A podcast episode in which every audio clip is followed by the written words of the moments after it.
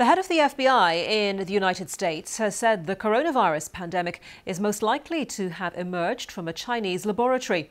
In an interview with Fox News, the FBI director, Christopher Wray, said his agency had held that assessment for some time. It's the first public confirmation of the FBI's judgment on the issue.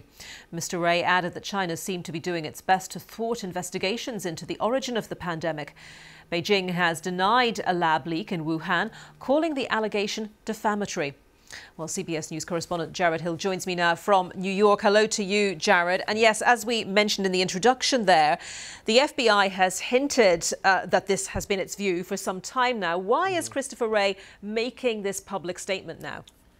So this is uh, an interview that he did with Fox News talking about all of this. It, it comes interestingly, though, uh, Anita, after the U.S. Department of Energy over the weekend came out with a similar assessment, although they were saying that there's low confidence in some of this intelligence that they're getting. And so it's interesting looking at this because a lot of the, the language around these now two American agencies out of the nine that are investigating this who say that it was likely a lab leak are still using some fairly uh, loose and uncertain language and exactly uh, why they believe that that might be the case.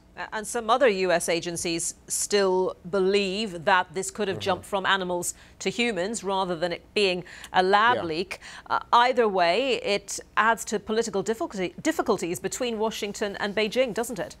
Yeah, that's true. I mean, as you were just talking there, there is uh, Beijing kind of commenting on this one, saying that the United States, or at least these two particular U.S. agencies, uh, are, are stirring a pot they see unnecessarily so. Uh, this comes after the situation in the U.S. with the uh, Chinese spy balloon that China says was not a spy balloon, um, and that the U.S. was overreacting when it shot that one down. So there are moments now where we are seeing this um, escalating tension between the United States and the Chinese government. Uh, we're also, though, seeing from the top here in the United States, President Biden in particular really trying to make an effort to say that while he wants competition, healthy competition with China, he's not looking for conflict.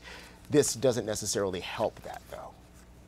Jared, thank you very much for that. Jared Hill in New York.